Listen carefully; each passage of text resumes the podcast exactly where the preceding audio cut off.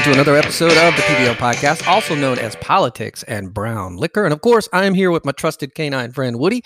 And Woody, he's a dog, folks, so he can't talk. But if he could talk, he would ask you to go over to the P B L podcast dot com to check out all of our social media links. We do a lot on Twitter and a lot on TikTok. But Woody's big ask is, please go to our YouTube channel, the P B L Podcast, and subscribe, subscribe, subscribe. That would make Woody oh so happy. And who doesn't want to make a dog happy? Dogs are man's best friends. They're wonderful. All right. First off, I got a mea culpa I want to go give you, um, then some quick takes on the D N C, and then a quick topic or conversation on race. That's always fun. Yesterday, I said that when I was going over the D N C schedule, I was I said that Jim Clyburn is, they're opening it up with a uh, old white guy. I was wrong. I was wrong. I was wrong. I was actually thinking Tom Sawyer. I don't know why I was thinking that's who it was, but Jim Clyburn is not an old white guy. He's an old black guy. And now he's significant. And this is why he opened the D N C convention, is his endorsement was pivotal to changing the trajectory for Joe Biden to win the nomination, because Biden was struggling up until that point, until Jim Clyburn came out and endorsed him. And then the next thing you know, all the chips fell into place. So Jim Clyburn uh, gave a speech uh, at the convention. And I can tell you, it was, uh, it was a pretty bad speech. I'm not going to get into that part of it, but a pretty bad speech. So let's talk about uh, what went on at the D N C convention. Did you watch it? Did you watch it? Yeah, I know. I Okay, I did. I watched a little bit of it, but I just couldn't put myself through there. Now, it did start with the national anthem, which is very interesting. A couple of interesting takes on the D N C starting with the national anthem. One is nobody took a knee. That was surprising. Two is that uh, if we if we protest the national anthem on sporting events, the D N C opens with the national anthem and the, the Pledge of Allegiance, uh, that I found was kind of interesting. But what I found most interesting, if you go watch the video, it was like these four white girls and a white guy giving the Pledge of Allegiance. And I, I'm, I'm totally confused, because the D N C, throughout the whole D N C convention, if you go watch all the highlights, man, they invoked race, race, and then some more race, and of course, Postal Service and Orange Man Bad. So I found it just curious that the individuals that gave the uh, Pledge of Allegiance were like four white girls and a white guy, young kids. I don't I don't know what their messaging is there. I, I mean, maybe they're trying to appeal to them. I don't know. But why not have what they love to call person of color in there, or persons of color in there?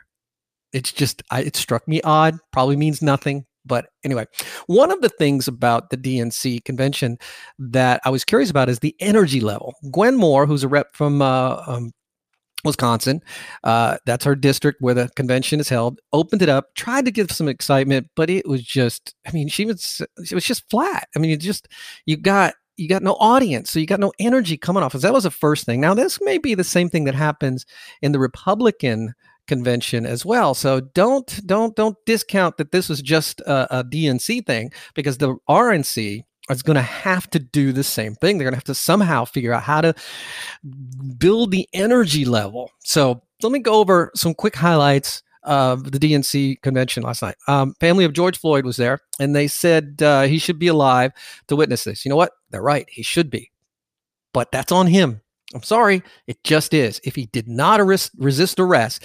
And, but of course, that's not the message. The message is police brutality, police brutality. The whole D N C day, the whole day was just B L M all over the place. So they've, the D N C, and if you watch the video of the closing number, um, with uh, Stephen Stills, and I forget the other guys, the guy who sang the song, that classic sixties song, uh, Billy Porter is the guy's name. Uh, it, it it just, man, it's just like, one, it's cringeworthy. It's very cringeworthy, but it was all B L M, all B L M. So the D N C is, of course, embrace Black Lives Matter. Not a surprise, but if you dig into what Black Lives Matter is, then you start seeing what the D N C really is about, because Black Lives Matter matters is a Marxist movement. I'm sorry. It just is. The founders are Marxists. They're admitted Marxists. They are causing a lot of this damage and this, this, this um, pri- riots and protesting, all in the name of allegedly George Floyd. I say allegedly because I just don't believe it. Uh, I think this is just an opportunity that they saw to move this movement forward and to cash in, because the the organizers of the B L M are making a ton of money. They just are. So then, it, you know, I'm, I'm not going to go through too much of this, but then at nine thirty-two, Joe Biden, they did a panel discussion, and they had Mayor Lightfoot from Chicago there. And it was a real quick discussion, by the way. And Biden was there. So you saw Biden right off. So he's reading from his script, but they never asked about the violence. The, in fact, the violence, the, the the the gun violence in our cities across America, you know, there's not much that I've seen there that they're talking about. Now, Michelle Obama mentioned something in her speech, which I'm going to get into, that got close to it, but not in that context. And then, of course, then Jim Clyburn gives his speech, and it was kind of a choppy speech. And then Andrew Cuomo, you know, he's allegedly the Democrat star right now. So, you know, they don't want to mess up a good thing. So Cuomo gives a speech just like he was giving his press briefings for the COVID nineteen. He's sitting at the table. He's got the monitors on the side. So they want to continue that image because it worked well for Cuomo. But here's something that he said. One is obviously blaming it on Trump. We, we just get past that. Everything's orange man bad. That's what the conventions are going to do. Blame it on Trump, blame it on Trump, blame it on Trump. You know, Cuomo had the most deaths of any state in the union, and they're blaming it on Trump. So what did Cuomo do? Well, blames everything on Trump. But this is something that he said that kind of should stand out to everybody. He said, "Our collective strength is exercised through government. It is, in effect, our immune system, and our current federal government is dysfunctional and incompetent. It couldn't fight off the virus. In fact, it didn't even see it coming. Here it is. Wait for it. The European virus infected the Northeast while the White House was still fixated on China," Cuomo said during his speech, an apparent counterpoint to Trump's labeling of COVID nineteen as the China virus. Wait a minute. He just labeled it the European virus. This wasn't a European virus. We all know that. Even they know that. This all came out of China. I mean, to, to try to rewrite the narrative so blatantly like this, and calling it a European virus. Now, Cuomo went on to make the analogy that, you know, viruses affect the system, and if your system is weak, the virus wreaks havoc. And he's right. But where he is wrong is our immune system needs sometimes to be attacked to strengthen it. That's how immune systems work. And by all of this sheltering in place and wearing the mask, we have not gotten to herd immunity. We have not gotten to where this vi- this virus is going to continue to wreak havoc on us because we have not allowed it to strengthen our immune system. So he was all wrong in his analogy. He was upside down in his analogy. And then, then to call it the European virus? I mean, it's just, really? And the, where's, you know, hopefully, and now Fox News picked up on it, but where are the rest? And then they did a, um, this one just, this one just, they shouldn't have done this. This, the next thing they did, this young girl, um, Kristen, and I'm, I'm going to butcher her name, Urquizia, uh, U R Q U I Z O. Her father uh, passed away from the coronavirus. And so they uh, just, it's ghoulish. It's ghoulish what they did. So the headline here is, "Her father voted for Trump and paid with his life, a daughter's searing D N C speech." So the man died from COVID nineteen. Well, at least that's what we're told, right? I'm not going to dispute that. This, this girl's father died. My heart breaks for it. But she said, "My dad was a healthy sixty-five-year-old. His only pre-existing condition was trusting Donald Trump. And for that, he paid with his life." That's just, God, that's ghoulish to put this daughter of the, the father who passed away to, I mean, that's just manifesting hate. I mean, that's just wrong on so many levels, but here's the D N C puts her right out there to basically let her manifestate her hate in Donald Trump, blaming and claiming that he killed her father because her father trusted him. I mean, I just don't get people. I mean, you know, the virus is bad. I, I'm not going to discount that. I'm not going to deny that. I'm not going to deny that the virus is here. There's no, there's no hoax to it all. It's absolutely here. But common sense will tell you a lot of things. Is one, if you did see the the girl's father, he he, I mean, to say his only pre-existing condition was trusting Trump is just totally ridiculous. Uh, so he was in his sixties. He was overweight. And, and you know what, with all the lies that have come out with the pandemic, I mean, it's hard to believe that that's really what happened, that there's something that's not else there. But to blame Trump and to do this to, to grieving daughter on national T V at a Democrat national convention, it's just ghoulish.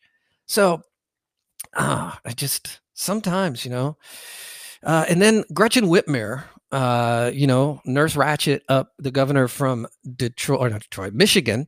Uh, by the way, I used to live in Michigan. It's a lovely state. It's got its issues, but there's some lovely things. But she was caught on a hot mic. So Governor Whitmer jokes before going live, it's not just Shark Week, it's Shark Week M F-er. And she she goes on to say, I, I know what a hot mic is, because she mouthed the word M F-er. She didn't um, she didn't say it out loud because she knows what the hot mic is. But you got to go look at the video. She looks creepy. I mean, she just looks creepy. The way she looks in the camera, I mean, she's just creepy. I, don't, I wouldn't be putting a lot of faith in putting her out there. I mean, just creepy. Uh, so I'll put the video in the show notes, but you can find it on Twitter too. It's all over the place, but because, you know, just Google in it. She, Governor Gretchen Whitmer, caught on hot mic, hot mic about Shark Week, Shark Week, and you'll see her mouthing M F-er uh, while they get ready, and people, then I guess the sound guys and all that start laughing. But she, look at her look on her face. She just looks creepy. And then you got Christine Todd Whitman, Meg Whitman, you know. They say they're Republicans, and we know that. Our Rhino, Republican names only, given this is now the the the time for party unity and for partisanship, I should say, where you got Christine Todd Whitman and Meg Whitman, and then ah, former Governor John Kasich all get up there and talk about how they need unity and that I'm voting for Biden. Yeah, yeah, whatever. And then uh, Amy Klobuchar, it's interesting on their schedule. Amy Klobuchar gets two spots. Yeah, they're but they're back to back. At ten twenty-one, Senator Amy Klobuchar speaks. Then at ten twenty-five, former Democratic presidential candidate Amy Klobuchar speaks. And she tries to to do a joke, and it just falls so flat. Uh, and, and and you know they're basically saying that Trump hates the post office. It's a big hoax. It's just a big hoax. That and she starts off by saying that he hates the post office, but he's going to have to turn in a new um, mailing address form. Just flat joke, just horrible. And then Sanders. Oh yeah, you know you got to have Sanders. Now what Sanders needed to do is he needed to rally the Bernie Bros, because they are scared. The D N C, they are scared. The Bernie Bros are going to sit it out like they did last time. So here's what Bernie went on to say. He pretty much is begging, begging them to. Uh, make sure that they vote for Biden. He goes, let me take this opportunity to say a word to the millions who supported my campaign this year and in twenty sixteen. My friends, thank you for your trust, your support, and the love you showed Jane, me, and our family. Together, we have moved this country in a bold new direction, showing that all of us, black and white, Latino, Native American, Asian American, gay and straight, native born and immigrant, yearn for a nation based on the pr- principles of justice, love, and compassion. Our campaign ended several months ago, but our movement continues and is getting stronger every day. Many of the ideas fought for that just a few years ago were considered radical are now mainstream. What? What? No, no, they're still considered radical. They're still considered radical. But he goes on, let, but let us be clear. If Donald Trump is reelected, all the progress we have made will be in jeopardy. And then he just goes on to beg them to let and the next, and of course, the Postal Service nonsense. Here's the next paragraph. At its most, or from his speech, at its most basic, this election is about preserving our democracy. We are not a democracy. We are a constitutional republic. During this president's term, the unthinkable has become normal. He has tried to prevent people from voting. He has. That's news to me. I'd love to see the evidence of that. Undermined the U S. Postal Service. He has. What has he done to the U S. Postal Service? He's not undermined it. Deployed the military and federal agents against peaceful protesters. They were peaceful. Hey, I saw a story the other day that once they went away, and I may have mentioned it on a previous podcast, once the federal agents left Portland, guess what? The violence continued. This was not peaceful. Uh, Sorry, I digress. He goes on, threatened to delay the election. He didn't threaten to delay the election and suggested that he will not leave office if he loses. He did not say any of that. So, so they've got to instill fear. They've got to uh, propagate the lies. They've got to, you know, try to form a narrative that orange man bad, fear, fear, fear, fear, fear, fear. That's all the Democrats have. Now, they have, a, a, you know, they have an economic story they can tell, but they don't know what to do. All they can say is Joe Biden will fix it, but they can't give specifics of what Joe Biden's going to do to fix it. We've already seen Trump fix the economy once, and we're already seeing positive results. We're already seeing a tick up from the economy, even in this scamdemic, as I like to call it right now, because I'm I'm tired of trying to be nice about it. it. I believe it is a scamdemic. I think this is all about suppressing the vote for Donald Trump. I think this is kept going because of the election. And I mentioned this before. I was talking to a friend that I believe this will all go away after the election. Why? Because you think Trump, you want Trump to win? I go, no, it doesn't matter who's going to win. I believe after the election, this all goes away, but they they need this narrative. They've got to scare people into voting for Democrats because they don't have anything else. So the post office is just the latest. It'll fizzle out. It's just not going to have much traction. So, but but you know, everything else with Bernie is the same old stuff that he's been saying for decades. But in this speech, he needed to speak to his base to get them to vote. So for Biden. So here's what he says about Biden. But the truth is that even before Trump's negligent response to this pandemic, too many hardworking families have been caught on an economic treadmill with no hope of ever getting ahead, which is a lie. Prior to the pandemic, the economy was doing phenomenal. Uh, the, uh, you know, jobs growth was phenomenal. We are at our lowest level of unemployment across the board, historic levels of unemployment for the black community. But no, no, no. According to Biden and according to Sanders, you know, uh, people were struggling regardless. Now, you see, now they've got the backdrop of what happened with the pandemic. They could say this and they can get away with it. So he goes on, together we must build a nation that is more equitable, more compassionate, and more inclusive, I guess, according to his standards. I know that Joe Biden will begin that fight on day one. Let me offer you just a few examples of how Joe will move us forward. I know I went into a Bernie voice. That probably wasn't that good. Joe supports raising the minimum wage to fifteen dollars an hour. That will give forty million workers a pay raise and push the wage scale up for everyone. All right. This is him again, going to that base, right? That Bernie bro base. fifteen dollars an hour wage will kill businesses. There's been study after study after study. And c- cities that went to fifteen dollars an hour wage, guess what they did? They cut back their workforce. They laid people off because they simply could not afford a fifteen dollars an hour work wage. And, and Bernie knows this too. This is all red meat to his base. And if you give everybody a fifteen dollars an hour pay raise, or a, a wage, that means the cost of goods are going to have to go up to offset that. That's just how business works. But Bernie wasn't done. Joe will also make it easier for workers to join unions. Of course they will. That's what the Democrats love. They need the unions. Create twelve weeks of paid family leave, fund universal pre-K for three and four-year-olds, and make childcare affordable for millions of families. I'm not going to go on.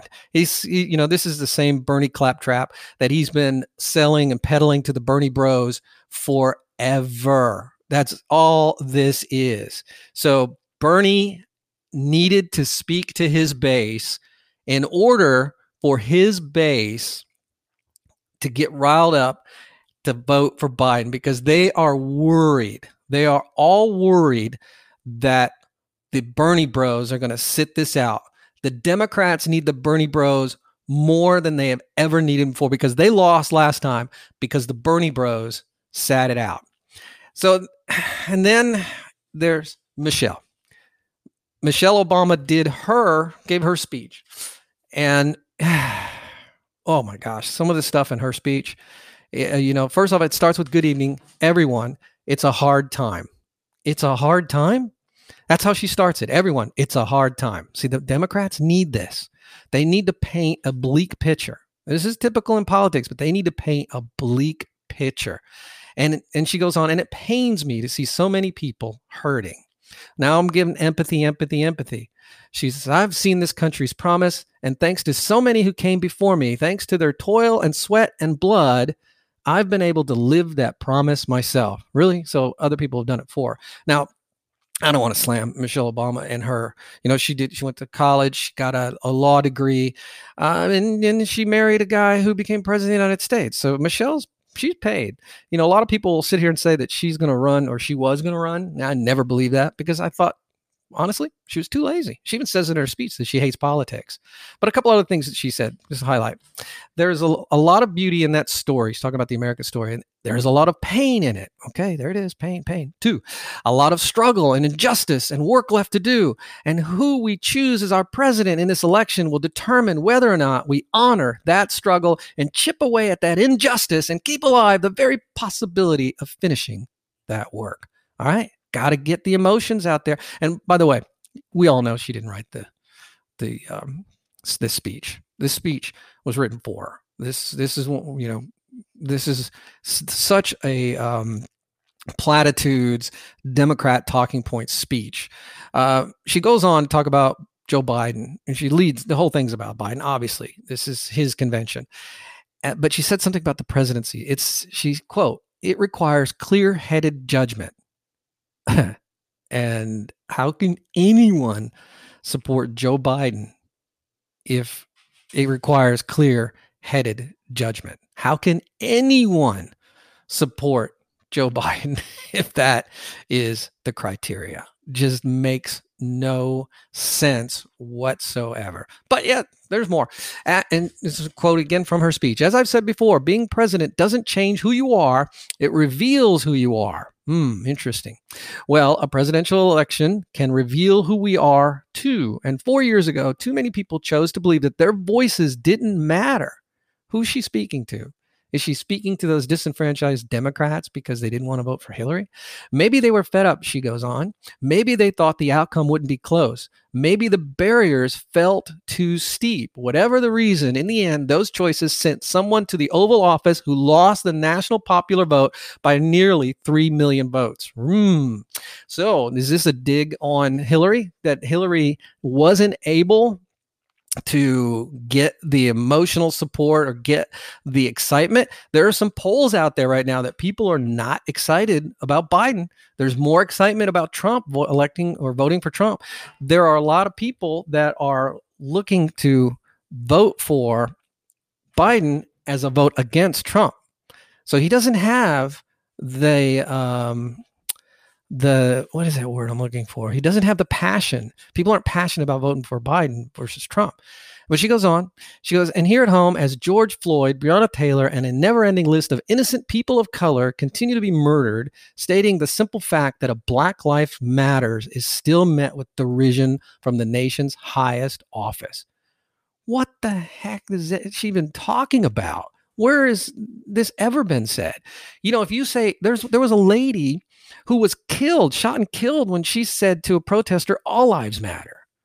I mean, you want to talk about people being hurt for expressing their beliefs when a lady is killed in front of her child because she says all lives matters? That's derision right there. So, I mean, George Floyd, I'm sorry. He, he was not an innocent man. I mean, the guy was hopped up on so many drugs, he resisted arrest. You know, the Breonna Taylor story is a sad story, but it doesn't mean we have what the Democrats want to believe is systemic racism throughout the country. We just simply don't. Oh, but she's got more. Jump into the speech. They're looking around wondering if we've been lying to them this whole time about who we are and what we truly value. She's talking about her kids and kids in this country, by the way.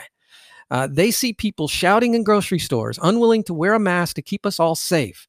They see people calling the police on folks minding their own business just because of the color of their skin.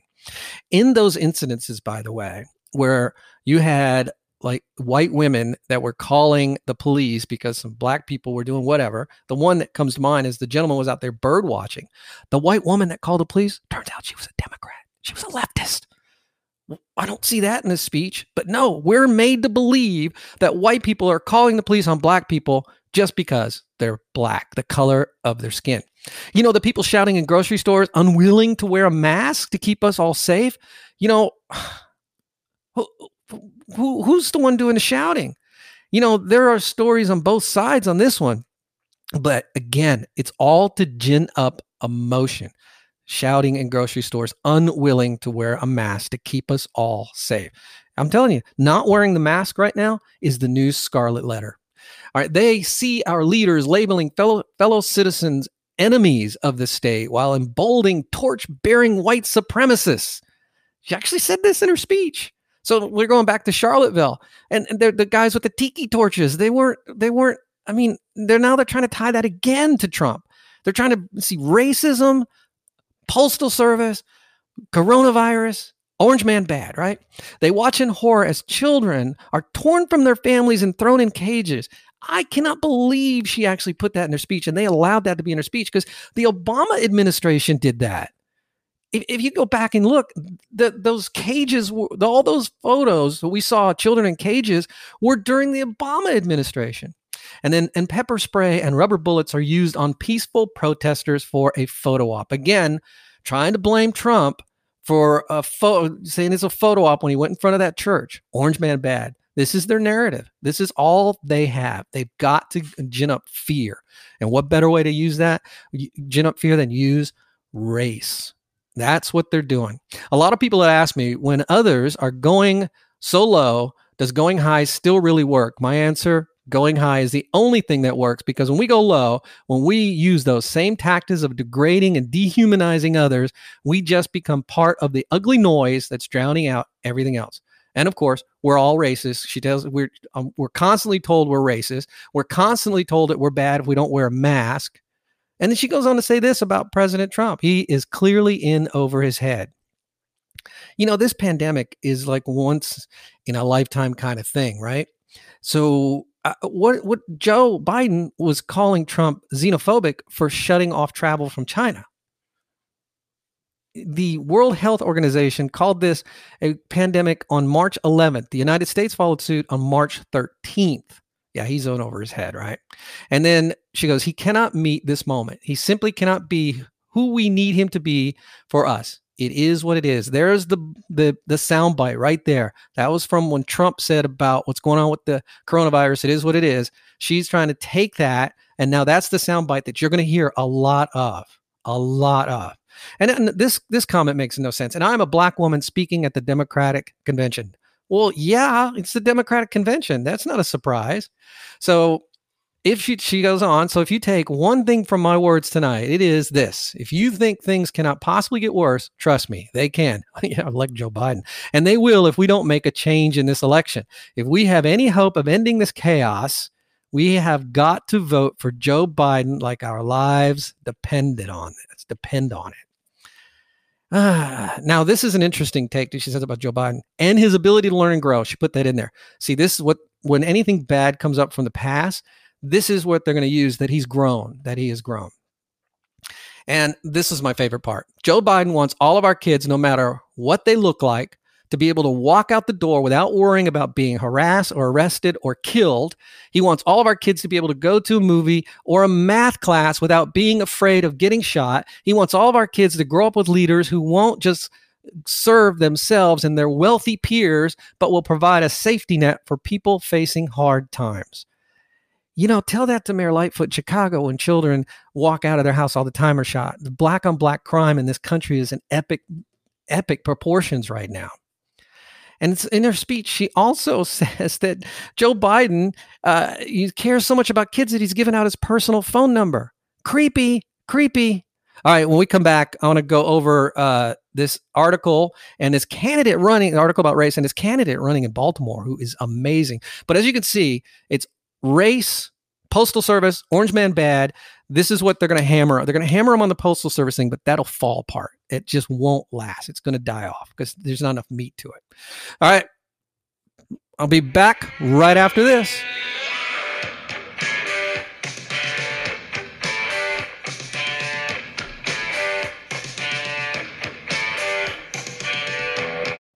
even though this is a presidential election, there are many more candidates on the ballot besides the president. So go to BallotReady for a nonpartisan guide to your entire ballot. From there, you can compare candidates based on the stances on issues, biography, or endorsements, and then save your choice to use when you vote by mail or in the voting booth. You can even request your absentee ballot or make a plan to vote early or on election day. This election matters. So make sure you are ready and you vote and you vote informed. So visit go to ballot dot org, enter your address to make sure that you vote and vote informed. And welcome to the second segment of the P B L Podcast, Politics and Brown Liquor. Once again, a huge ask from Woody. And you know, Woody's a dog, folks. He can't talk, but if he could, he would tell you to go over to our website, p b l podcast dot com, click on our YouTube link, and subscribe, subscribe, subscribe. All right, let I want to finish up with this uh, Michelle Obama speech. I mean, to me, this speech is it's telling in that you want to know what the Democrats have planned? Well, this is it. This is what her speech is, the blueprint for what the Democrats will be doing this election cycle. It, another point that she, or another thing she said that I thought was extremely telling is we've got to request our mail-in ballots right now, tonight, and send them back immediately and follow up to make sure they're received, and then make sure our friends and families do the same. Now, push aside the rhetoric regarding the post office right now, how they're trying to vilify Trump for the post office. They're using the word sabotage right now. They're saying Trump is sabotaging the post office for the mail-in ballots. But her request for to do the mail-in ballots right now, tonight, and send them back immediately, there's a sense of urgency there for a reason. They know now that the conventions have started, and once the conventions are over, then you really full throttle get into the election and the debates. So the sooner they can get people to mail in a ballot for Joe Biden right now, they can lock in people's votes and they can't be changed. So if you voted, if you vote for absentee or mail-in right now for Joe Biden, and then you see the debates and you see, oh my gosh, what a train wreck this guy is, you, there's no turning back. So the Democrats, you're going to hear this a lot, by the way. You're going to hear this a lot. The Democrats have a sense of urgency to get people to vote right now, to send in mail-in ballots, to send in absentee ballots, to vote early, because they fear the debates. They fear Biden's performance is going to completely turn people away. So you've got that, and then you've got another uh, bullet from her speech. And when the horrors of systemic racism shook our country and our conscience, millions of Americans of every age, every background rose up to march for each other, crying out for justice and progress. Again, it's race. Right now, they're going to paint Trump as a racist, and they're going to continue to hammer away at this because they need the black vote. They need the black vote now more than they ever have needed before, because there are pollings out there where Trump has been going up in the black community for support. There's one uh, Rasmussen polling that has him at thirty-two percent support from the black community. Now, I'm not buying that he has thirty-two percent of the black community, but if he gets fifteen percent, I believe he got eight, seven, eight percent last time. If he gets fifteen percent, it's over for the Democrats. So they're in a panic, and her speech speaks to that panic, in my opinion. So you're going to see a lot more of this. This systemic racism is, this hook's going to be in there deep. They're going to be talking about systemic racism throughout the whole campaign. They're going to be trying to paint Trump as a racist. But if you look at what Trump has done as president, president, you, you just can't paint the man as a racist. He's given uh, gobs of money to historically black colleges and universities. Would a white racist do that? Uh, he he's done prison reform that helps proportionally blacks and other people of color, as the Democrats like to say. Would a white racist do that? Before he was president, he openly dated a black woman. Would a white racist do that? And before he was president, and soon after, even after, he, he has a lot of black friends and celebrities that he hangs out with all the time. Would a white racist do that? Doctor Ben Carson, he puts him in the cabinet. Would a white racist do that? No, no. Now, is Trump a bigot? Absolutely, Trump's a bigot. We're all bigots. I'm a bigot. You're a bigot. In some form or shape, we're all bigots. Because racism is an inherent belief that you believe one race is genetically superior than the other. The Democrats and the left, I repeat myself, have completely whitewashed that word and changed that word, racism, but I'm not, I'm not buying it. Racism is the inherent belief that one race is genetically superior over another. Now, if you don't like a certain culture, well, guess what? You're a bigot. Okay, great. There's cultures I don't like. I'm not crazy about certain cultures. I don't like this thug culture in the black community. Therefore, I'm a bigot. I proudly, proudly wear my bigotry on my sleeve in some cases, in these cases. So, but I will not, I will not get sucked in to this I'm a racist nonsense because um, maybe I don't like a certain culture or, I, I you know, it's just absolute nonsense. So is Trump a racist? No. The answer is no. Trump is not a racist. Is Trump a bigot? The answer is yes, he's a bigot. Uh, but he has done so much for the black community as president that it's just mind-boggling that they're painting this narrative. But why are they painting the narrative?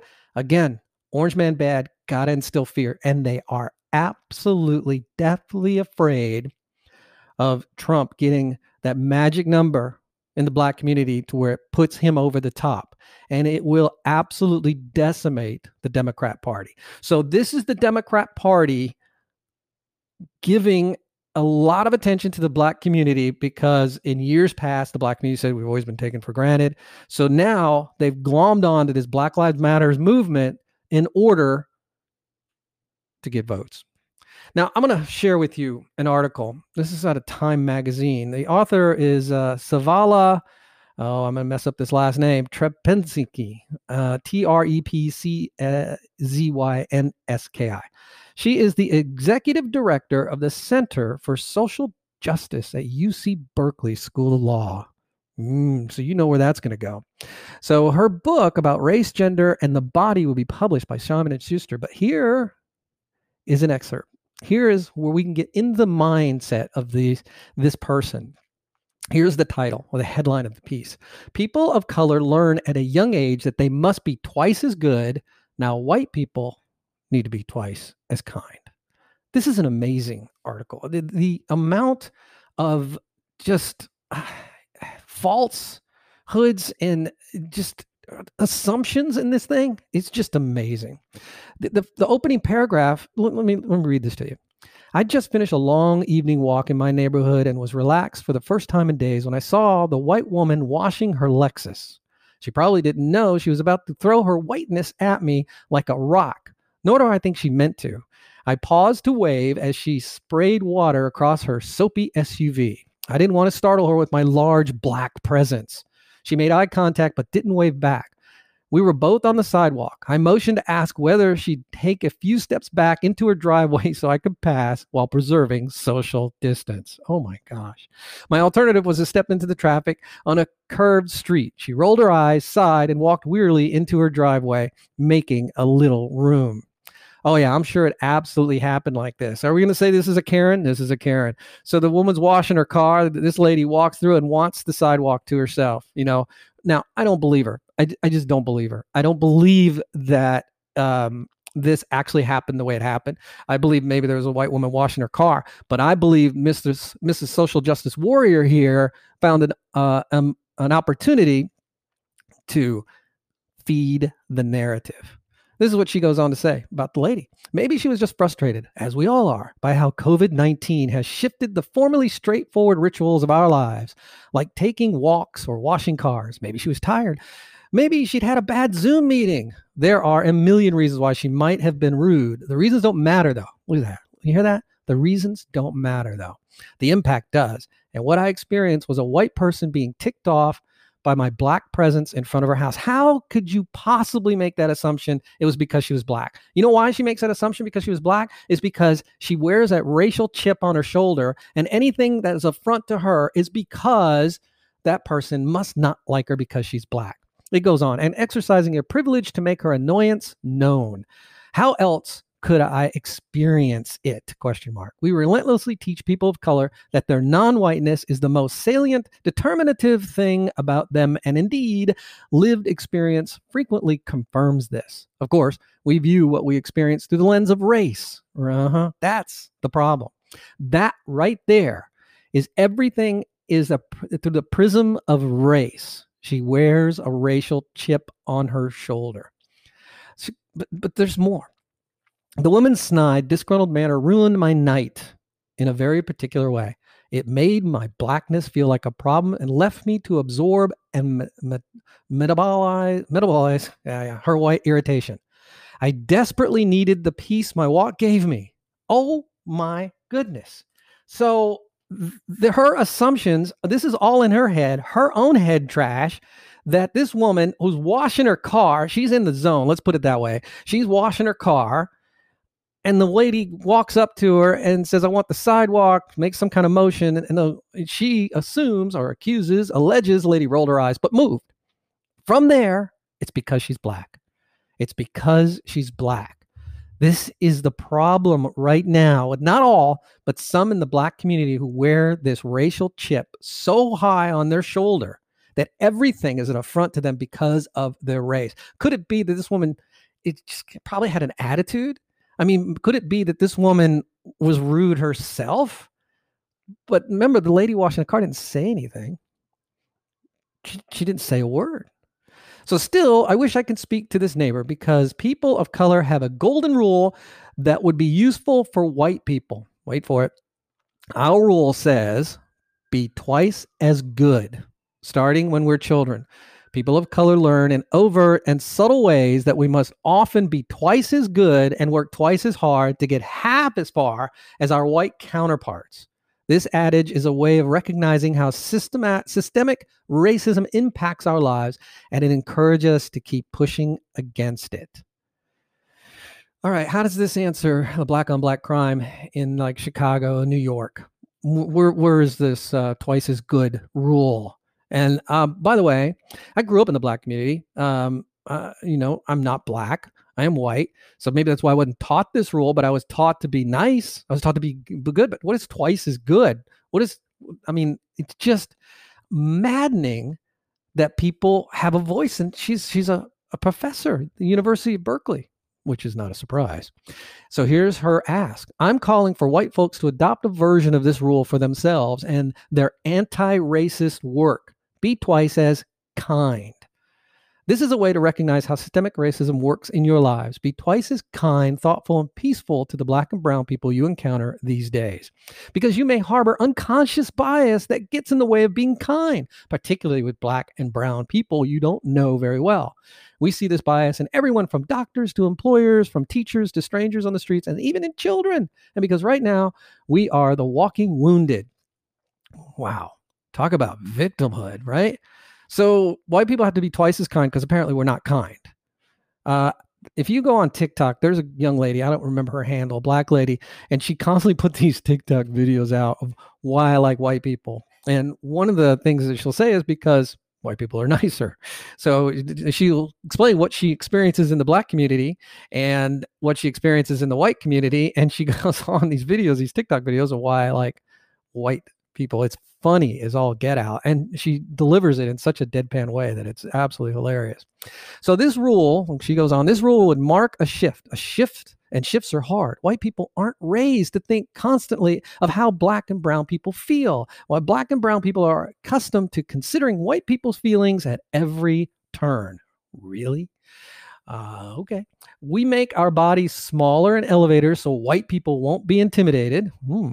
We make our hands visible so white people won't be scared. We ignore racist comments because we are trained to protect white feelings. And because as a culture, we sometimes act like it's worse to be called racist than to experience racism, and on and on. Strange though, it may be for white people to begin adding extra kindness to their interactions with black and brown people. It's time for this shoe to be worn on the other foot. I will not treat you differently because of the color of your skin. I will treat you like I treat everybody, with dignity and respect. And, to, and, and if you do as kind, I will continue to treat you that way. This has nothing to do with race. This has to do with somebody who plays a victim and wears that racial chip on their shoulder. Now, the part that killed me in her article here, this next part, just, I mean, I live in the South, and a lot of you listen to the show are in the South. Well, I'm in the metropolitan Atlanta area. I'm not from the South originally. Uh, I lived in the Northeast. I lived on the West Coast. I've lived I've lived uh, um, down in Florida. I've lived all over the United States. I've lived in the Midwest. I've lived everywhere. And what she says about the South and Southerners is is, is actually abhorrent. Here's what she says. A warning, though. The white kindness I'm calling for is not shallow or performative. It can't be like what I've witnessed on trips to the Deep South, for example, where raging racial inequity is peppered over with politeness, providing a veneer of gentility to a social still bombed out by racism, past and ongoing. Bombed out by racism, past and ongoing. Unbelievable. No, the kindness I'm talking about is an outgrowth of the deep anti-racist work so many white people are undertaking. Lady, I gotta, I'm gonna break something to you. People in the South are just nicer. It just, that's the way it is in the South. The Southern, there's a Southern hospitality here that is not fake. It is embedded in the culture in the South. Uh, not all of the South, like Florida. You go down to Florida, it's a different culture than it is, say, in Georgia and Alabama.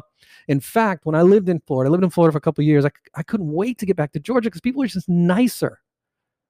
So she's basically trying to say that the people in the South are just, they're faking it.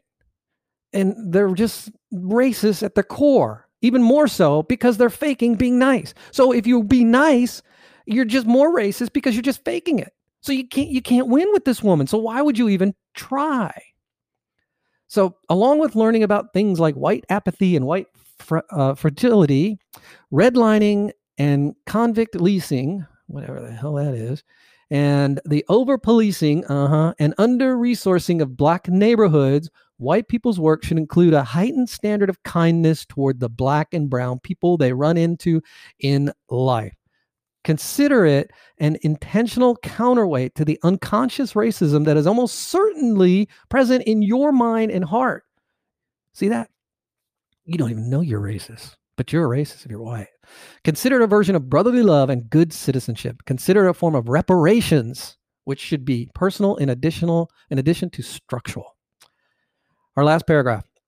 If this provides impossible, if white people decide they cannot or will not bring an extra layer of kindness to interactions with Black and brown people, then I worry for the future of the budding multiracial movement towards racial equality. If it proves too hard to remember, too uncomfortable to practice, or too strange to get used to, then we have deeper problems than we realize. But I'm hopeful. Most people want to be kind. Practice makes progress. You know what? She outright admits that if you are going to be kind, you're still racist. She basically accuses the Southern people of just having this veneer of politeness when really you're just, you know, a bombed out racism down underneath. Bombed out racism. She actually used that phrase. This is the problem. This is the problem. You can't win. You cannot win. So I ask, and I opine, why try? I say, treat people as you like to be treated and move on. I do not like this phrase, I'm colorblind. I hate that. I am not colorblind. If I see a person and they're Black, I see a Black person. If I see this person in brown, and every time when they allude to brown, I guess it's Latinos, I see Latino. Why would I not see that? That's who they are. That's part of their identity. And it just infuriates me that the Democrats, and it is the left, use this, use this as a tool to, to propagate their narrative and to make white people feel guilty. You go look at a lot of these Black Lives Matter movements, these protests, they're white kids. There, there are a lot, tons of white kids that is fueled by their white guilt. It's, I mean, I live in a pretty nice area and you'll see it here. And it's just, uh, I, I tell you, I'm uh, personally, my rule of thumb is the age-old rule. Treat people the way you want to be treated. When I see you, I see you the color of your skin. I do. I am not colorblind. I see color, and I want to see color. I think it's beautiful. I think all colors are beautiful, and I think people in all walks of life can and are ugly. Ugly on the inside. This woman is ugly on the inside. Now, if you saw a picture of her, um, clearly, obviously, she looks mixed. Now, she may not be. Genetics has a funny thing about jumping over, but obviously, she looks mixed. So I guess one part of her hates the other part of her, or one part of her believes the other part of her is not being nice to her. But when they are being nice to her, they think that part of it's just still just doing it as a veneer. They're really racist. So she must have a lot of internal conflict. But these kind of people, this writer puts this crap out just to get attention. This is this social justice warrior nonsense. It's all just a veneer of its own. It's a front. They know they're being ridiculous. But what they're doing is they're playing to the masses. They're trying to get people's emotion riled up so they can get people to vote on their side of the aisle. And it's profitable. For her, it's maybe how she keeps her job. I don't know. But it's profitable for a lot of people. Look at Al Sharpton. Al Sharpton is a con man. He's made a fortune uh, on white guilt. He's made a fortune. He basically is um, uh, shakes people down.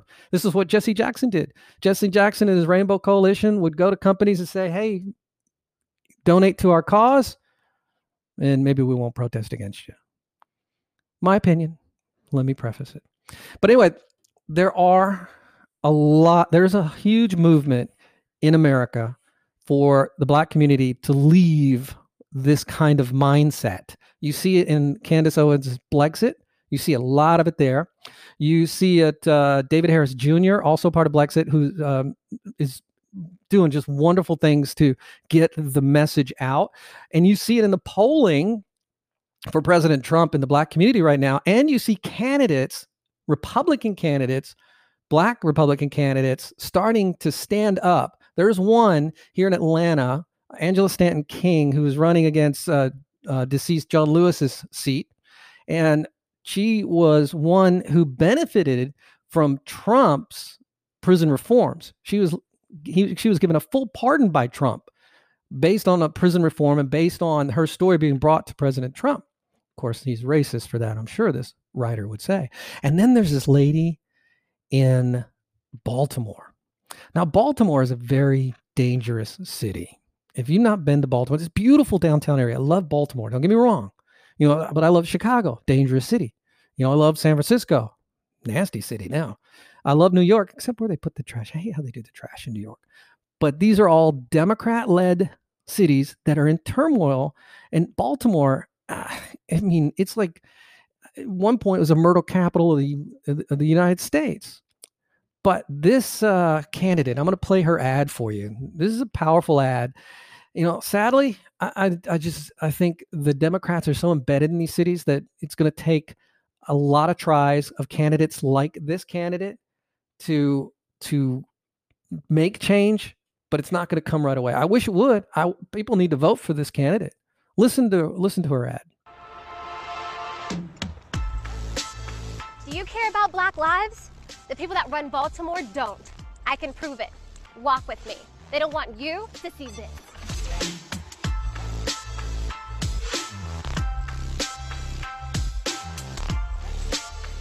I'm Kim Klacik. This is Baltimore, the real Baltimore. This is the reality for black people every single day. Crumbling infrastructure, abandoned homes, poverty, and crime. Baltimore has been run by the Democrat Party for fifty-three years. What is the result of their decades of leadership? Baltimore is one of the top five most dangerous cities in America. The murder rate in Baltimore is ten times the U S average. The Baltimore poverty rate is over twenty percent. Homicide, drug, and alcohol deaths are skyrocketing in our city. Do you believe Black Lives Matter? I do. The vast majority of crime in Baltimore is perpetrated against black people, who make up sixty percent of the population. So why don't we care about our communities? The Democrat Party have betrayed the black people of Baltimore. If the politicians walked the streets like I do, they would see exactly how their policies and corruption affects us. But they don't want to see it. They don't want you to see this. Go to any Baltimore neighborhood and ask this question. Do you want to defund the police? No. No. Absolutely not. I had three sons killed in Baltimore City. And I think if we defund the police office, it's going to be worse than that. So no, I'm opposed to that. What are you going to defund the police for? Why? How do you defend your city, your community? Families are losing people. It's not just Baltimore. The worst place for a black person to live in America is a Democrat-controlled city. It's twenty twenty. Name a blue city where black people's lives have gotten better. Try. I'll wait. Look at this. How are children supposed to live here and play here? Democrats think black people are stupid. They think they can control us forever, that we won't demand better, and that we'll keep voting for them forever, despite what they've done to our families and our communities. Are they right? I'm Kim Klacik, and I'm running for Congress because I actually care about black lives. All black lives matter. Our communities matter. Baltimore matters. And black people don't have to vote Democrat. That is a powerful ad, and I wish her the best. I'm going to put this ad in show notes, and I'll put a link to her campaign if those of you who want to support her, because she's going to need all the support she can get, because she is up against a huge hill. Because this, this, like she said, fifty-three years Baltimore's been voting for Democrats, and look what it's got them. Look at all the cities around the United States that are ran by Democrats. You know, Trump said it best when he ran in twenty sixteen, and Trump inched up the black support. He said, what do you got to lose? You don't. You don't have anything to lose. You look at what's happened to these cities. Why not try a change of leadership? If it doesn't work, she's running for Congress in two years. They kick her out. But that is a powerful ad. Now, it, you know, it was a video ad, and what she was doing is she was walking through the streets of Baltimore, and you saw all these dilapidated houses and, um, buildings and such like that. So just a powerful, powerful ad. Now, I hope the G O P gets behind her. I hope the G O P gets behind Angela King Stanton, because these are the faces of the that the party needs. They need these types of individuals in office if they want to get inroads and change this country forever. And what I mean by that, if you want to, you want to completely decimate the Democrat Party, you get the black vote back. That's what has to happen. We don't need to wait two hundred years. We need for it to happen now. Not just for the black community, but for America as a whole. The Democrats are bad for our country. The Democrats are bad for the black community. The Democrats need to go. And you know what? Let's, I don't think they need to go away completely. But if they lose power, and they need to lose power badly, it can't be by razor-thin margins. They need to lose a lot of seats in the House, and they need to lose more seats in the Senate. So they realize that they're going to have to change, and they need to jettison this far left n- wing of the party that's completely taken over the Democrat Party. Thank you for listening to uh, this episode of the P B L Podcast. Again, big ask from Woody. Go to our website, p b l podcast dot com. Click on our YouTube link and subscribe, subscribe, subscribe. I'm going to be putting out unique content on YouTube and shorter uh, segments. So look forward to that. There's some on there already, but subscribe, subscribe to our YouTube channel. You want to make a dog happy, don't you? So again, thanks for listening, and have a wonderful, wonderful day.